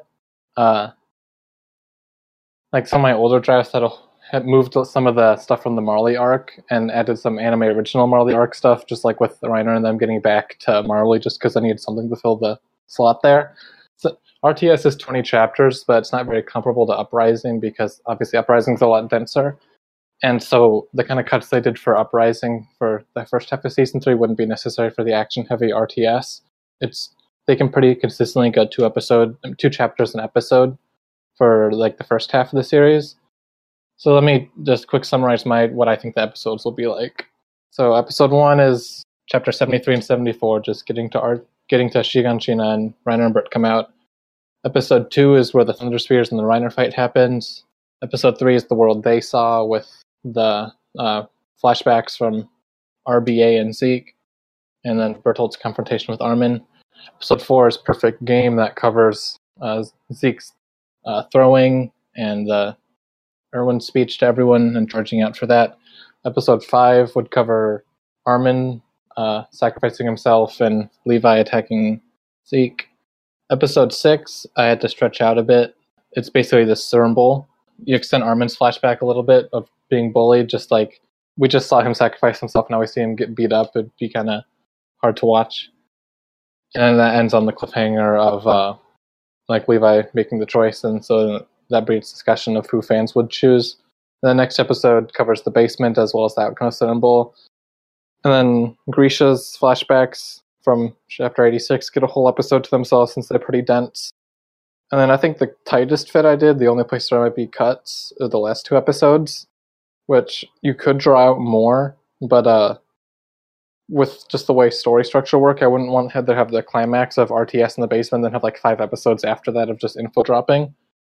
And 87 and 88 are really dense and have a lot of text in them, but they're all pretty much text from the same scene, and so I feel they could work together well as an episode. And the last episode is just uh, chapter 90 and 89 with Ymir's flashbacks cut down a bit because we already saw them in the anime. Um, one thing that I also noticed too is like for me, Bystander and The Night to Retake the Wall are both included in the first half of season three. But at least like as a manga reader, I always considered those as closer to being part of RTS than Uprising. So I feel like that's how I felt about 72, the Knights to Retake the Wall, not how I felt about Bystander, because that was sort of the conclusion to Eren's character arc about being a normal person, which is a big focus in Uprising. well, I think they were like the con- transition chapters. Ultimately, that's Yeah. fair. That's fair. But by including them in the first half of season three, it really set things up so that season three, the first episode is gonna we're gonna be r- going right into it. We're not going to have a whole lot of build up, but we're going to Mm. go right into the action. And there's not going to be a couple episodes of okay, when are things going to get started? We're just going to be in it. And I'm really looking forward to that. Yeah, I'm not surprised that they cut it down to 10 episodes because, of course, the first half will be action packed and that will move by very quickly. So then we have the Serum Bowl drama, and after that, we have the basement reveal and then the conclusion of the arc. So 10 episodes seems like a good part to cover Return to Sheena. The only thing that I personally wish is that they move the two episodes they have left back to the first arc, to Uprising That's a and kind of call. padded that out a bit Yeah. because like the first two episodes i still have whiplash from those like everything went so quickly um i had no time like no idea of time and space in those um it also affected a lot of the rest of the season how things played out i wish i had taken a little bit more time with those first two episodes The night of the battle to retake wall the wall, like that could have been the first episode of the second half. That could have been. And I think that would have been fine. And that would have given them a little bit more room to extend those scenes that in the beginning of Uprising that were really weird. Because I didn't really like this season at all in the beginning. Like I thought it was really rushed and I thought some of the choices they made were questionable. Well, the, the whole point of um, the uprising arc or changes, it wasn't to make room for 71 and 72. It was to not be slow and to speed up a part that Isayama personally felt was slow and could have been done better um, in order to keep the audience attention. Uh, even if you i agree knew- with reading the manga it moved too slow i agree with that but again there's a middle ground and then they were like no we're going to go right past that point and make everything go by far too quickly I'm kind of in the middle here because I feel that uh, month to month the manga definitely went too slow, but when I was catching up, I didn't feel Mm. it. And an anime being week to week, I feel they could have had two weeks without major action and people could have handled it. And so I feel for the manga, Isayama's concerns were true, but for the anime, it wouldn't have been a problem to Mm. directly adapt. But that said, that the adaptation they did, I didn't have a huge problem with. I, I thought it worked out fine. It was just the first couple episodes for me that I had issue with. yeah same I can see that. How I Yeah, personally feel sense. is that this probably would have been a better experience as an anime only than if they adapted it faithfully. Um, but as far as like you know, getting the best experience about like the full story and all the themes and stuff, like I, I feel the anime was better paced and more exciting and that kind of thing. But I think there was better writing um, to uh, the manga. Though all things considered, the way they managed to like piece things together in the anime was kind of impressive. Like episode two in particular, how they managed how they like put Armin's speech about not being good people anymore after he killed the guy made so much sense. Um, But at the same time, arc- At the same time, they made it seem a whole lot less serious too with some of the other choices they made, like with Jean, Connie, and Sasha doing that thing on the wagon where they're screaming and being all weird. I don't know. Yeah, that that's one I had a problem with because in the manga that action scene was kind of rushed through. We just kind of saw that it happened, and I was But it really was hoping that too. yeah, exactly. It was like their first kills, and he was like, uh, you know, you attack people who were just servants in the mansion or whatever. I feel like they should have had that attack scene.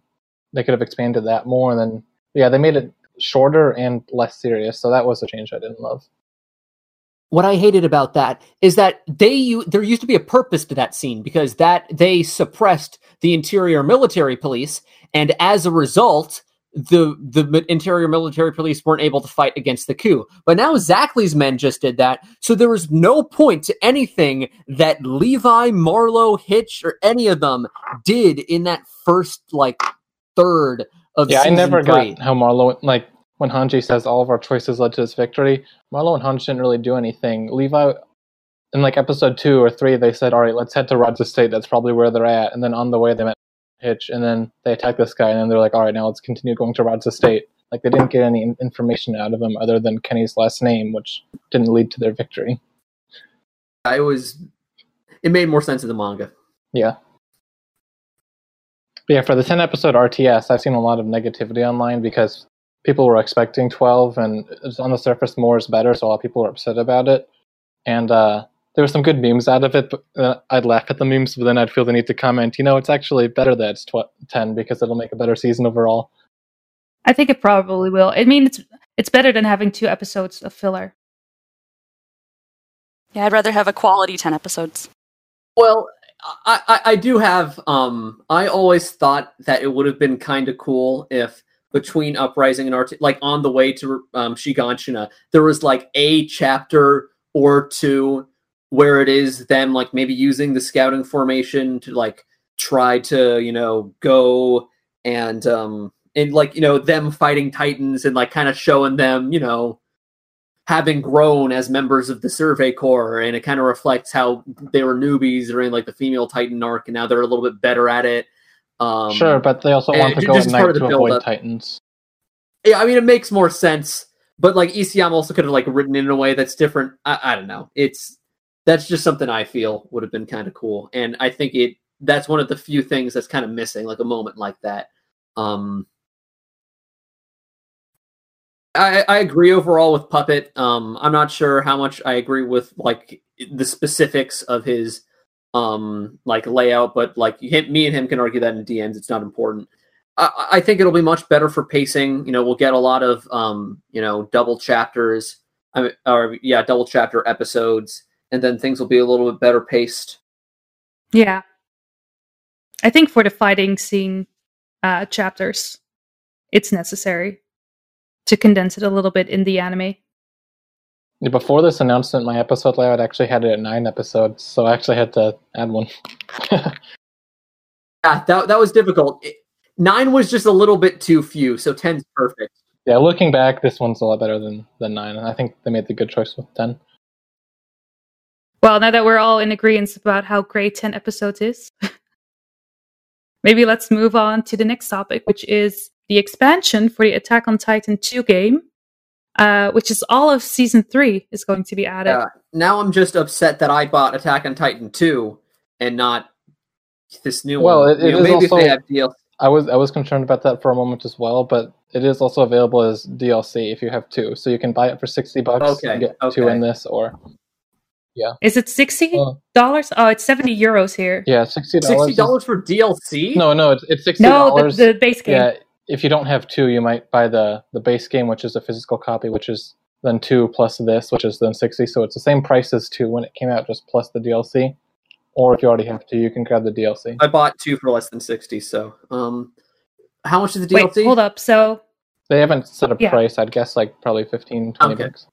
15, 20. All right. that sounds But yeah, good. I'm really excited about this because I've really enjoyed the Attack on Titan games, and I would hope they'd uh, continue it, but I wasn't sure if they would, just based on kind of the way two went, yeah. uh, and also the fact Same. that uh, the Uprising doesn't have a ton of opportunity for Titan action.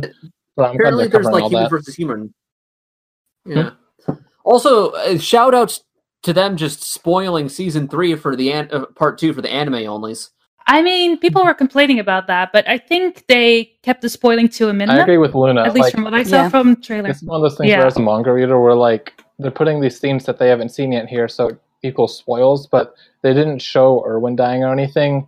Sure, they kind of foreshadowed No. it with rocks coming towards them, but that happens in the official season three trailer as well. Uh, so I feel like, sure, they showed scenes, but without the context or the like the big reveals and deaths and stuff, I feel like it was fine. To me, it got me hyped up. Like, oh, these are my favorite scenes. I can't wait to play through them. Yep. And of course, the best part of all of this is the new playable characters, including my boy Floch Forster. I can finally play as him. I wonder if Zeke's going to use 3DMG. Like, he'd have to, Mm, right? They might. yeah, I think so. I mean, they do add like games uh, specific things. Like I think Zeke was already in the first game, right? As the you beast. could, yeah, you could play as the Beast Titan in like a mission or two, but he wasn't like part of the human Hmm. roster. Yeah, Yeah, and then for um, the base game for two, they added um, an alternative ending where Zeke, Bertolt, and Reiner go back to rescue Annie.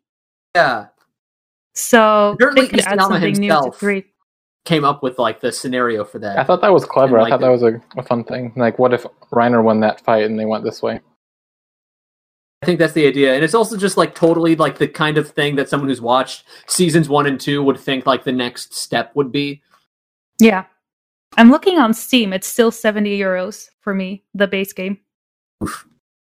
It's it's really expensive. That's why I haven't played it yet because um, it's just too expensive on PC. I think you can get it cheaper on PlayStation and Xbox.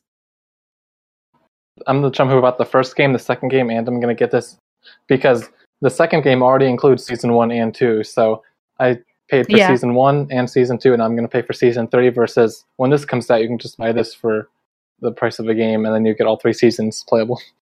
That would be better.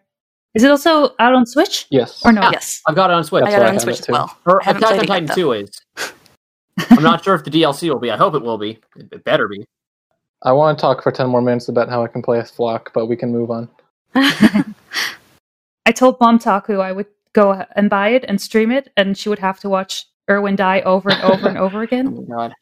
If if we can at one point like play as aged up Gabi and Falco, I mean, with the character creator, I mean, you can make your You own can do that. characters. I would buy that. Ah, it's not the same. It's not the same. Ah. okay, let's uh, go to um, questions from our listeners.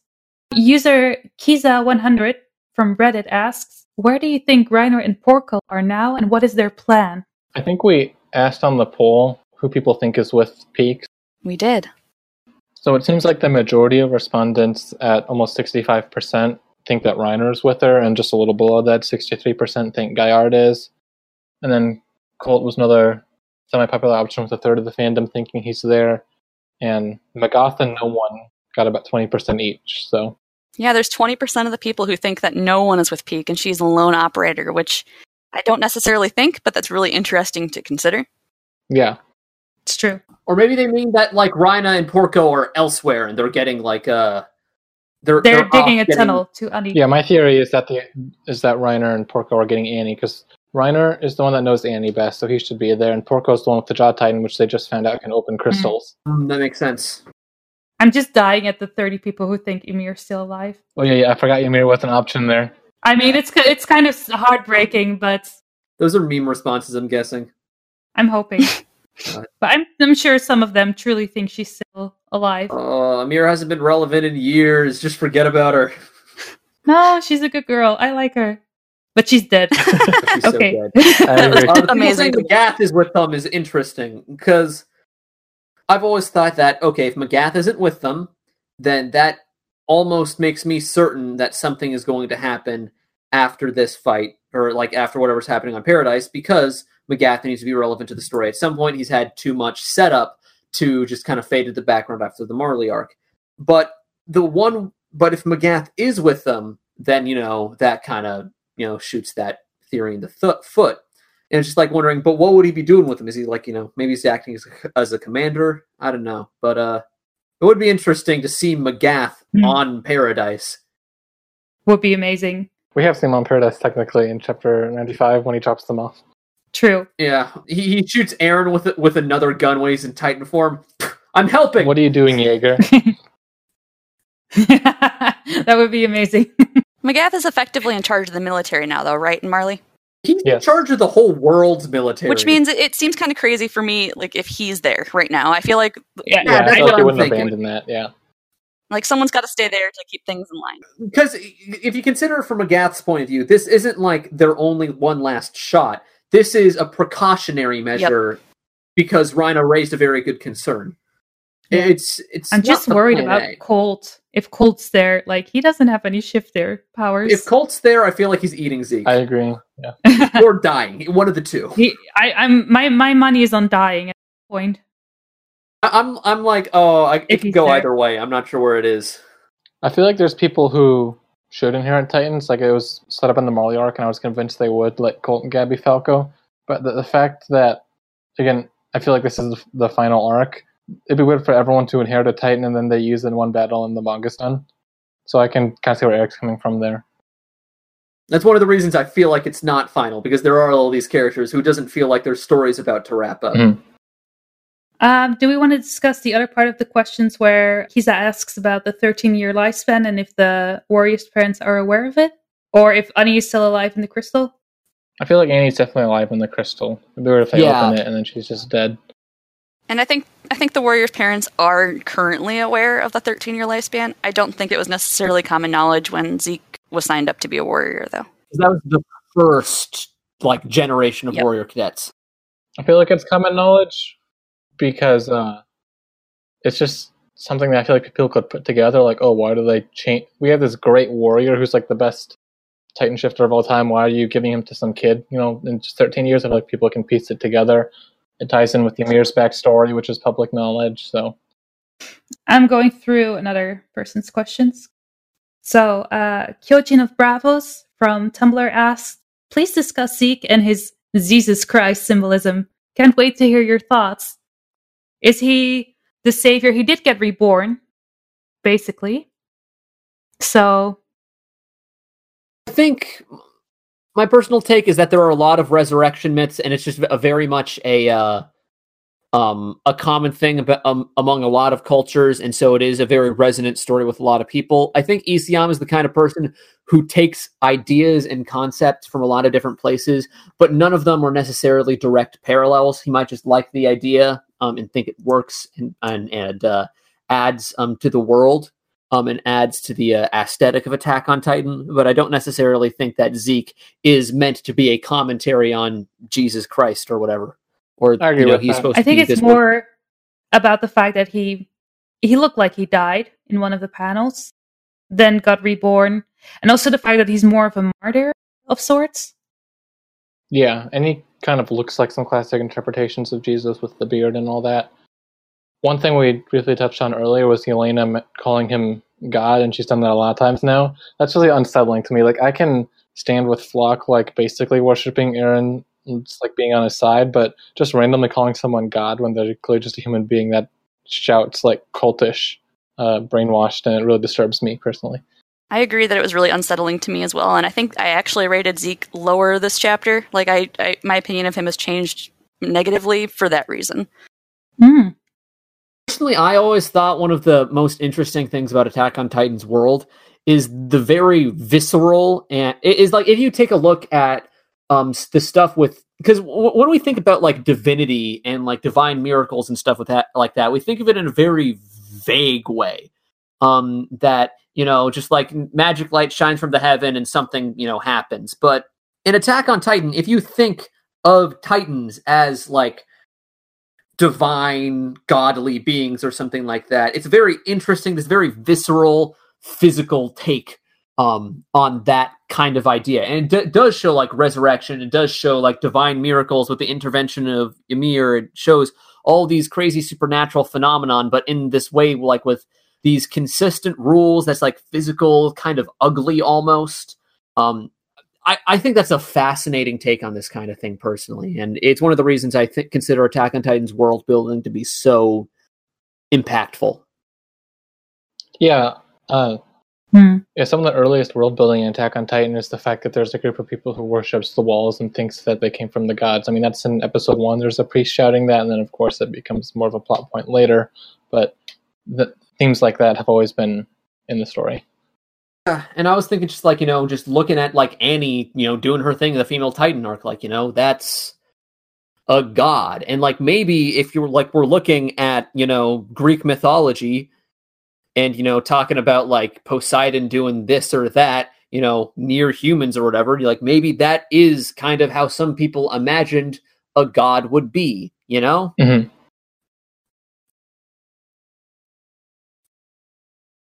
And for our final question, and I'm sorry, JSK 2003, we just had to pick one of your long list of questions. We went with the one about Pixis. Pixis picked up that Yelena wants to save the whole world from Marley, but realized that the Zekiomi plan of threatening uh, Chirumble only serves to save the island. And he then figures out that Yelena must have planned something beyond that. Do you think Pixis will agree with euthanasia? He was always someone who valued the life of humanity over the life of the individual. Oh, this is interesting because this was like the crux of my belief in the um Yelena and Pixis um team up and why Pixis, you know, because I was thinking that like Yelena oh, I actually thought that she wasn't with Zeke, um, but she was um was actually with Marley and was like a turncoat like against Zeke and was uh playing him like Zeke played Marley, which isn't true in the end, Hmm. but uh unless she's a really, really good actor. But um it I, I, I did cite that uh, that that um whole thing with uh Z- Pixis's philosophy as a reason why he might end up teaming up with Yelena or you know something else. Um, I'm not really sure where that will go. I'm not sure if Pixis would agree with the euthanasia euthanasia plan, but I mean, I don't know. Maybe he would. I think that could actually be genuinely interesting, and I always thought that was an interesting part of his character to explore in this new area. So I'm going to give a hard maybe on that. Yeah, Pixis has shown a lot of care for the value of human life, but at the same time, if you're putting all the lives on Paradis against the lives of everyone else in the world, is that is he going to go with this? Is he going to prefer the side where the most lives are saved, or is he going to stick to the people who like who he knows and interacts with, and the people that to him were the only people in existence until just four years ago? I, I don't know. Like, it's interesting to me. I don't know where I stand on this one. All I know is, is that Pixis won't survive this story. You don't think Oh, so? he's totally turning into a Titan. No, I don't think he will. I hope he doesn't turn into a Titan, but that's me wishful thinking, probably. I hope he doesn't, but I think he will. Yeah. I think everyone with the wine is getting Titanized, and only Falco's getting saved when he uh, eats Rhina. That's the camp I'm in. Reiner. Can't believe you said Reina. Ah, okay. Sorry, Yeah, I watched the dub. What of it? Hey, I like the What dub. of it? I didn't. Yeah, the dub's good. I like the dub. I don't touch that with a 10 foot pole. I like the dub, but I don't like a lot of the pronunciations of the names. Yeah, same here. Okay, I think that was it for questions from our listeners. I want to thank you all first for joining us, uh, especially because it was kind of a messy podcast to arrange, but thank you very, very much. Well, thank you for having us. Yeah, thanks for having us again. Thank you. Let me know A if you ever fun. want me on again. I'd be happy to. Hmm, I'll have to think hard on that. I'm just joking. All mean. They've been bullying me all day. You handle it very well, though. You take it like a champ. That might not be a good thing. Next time, let's have a proper collaboration with Momtaku and Dark. yeah. Thank you for stepping in for Momtaku, Reiku. It was really nice having you as my co-host this time. It's a lot of fun. Thank you for stepping in for Darth Puppet. You're welcome. There's an obligatory line here about we have to say how much we miss Momtaku, but eh. I do miss Momtaku. I'm glad they briefly popped in. if you want to support our podcast, you can do so by liking, leaving a comment, or subscribing to it. You can listen to us on YouTube, Spotify. We're also on Stitch and, of course, on iTunes. And if you can share our podcast with your family or friends, we would also greatly appreciate that. Aside from that, we also have a Ko-fi and a Patreon. And last month, we got our very first Patreon. So thank you to Kenny H for your support. One of the perks is that you can get Woo! early. Kenny! Kenny! That's how I welcomed him with a gift from that.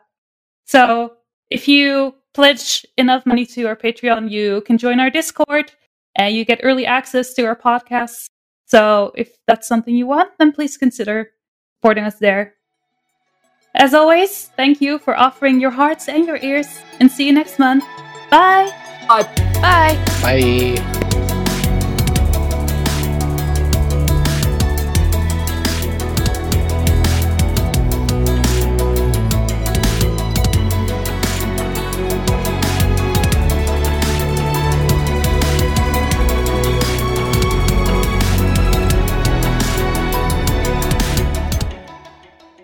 Hold on, I need to kick someone from the. I need to kick someone. Hold on. Mom Taku just got here.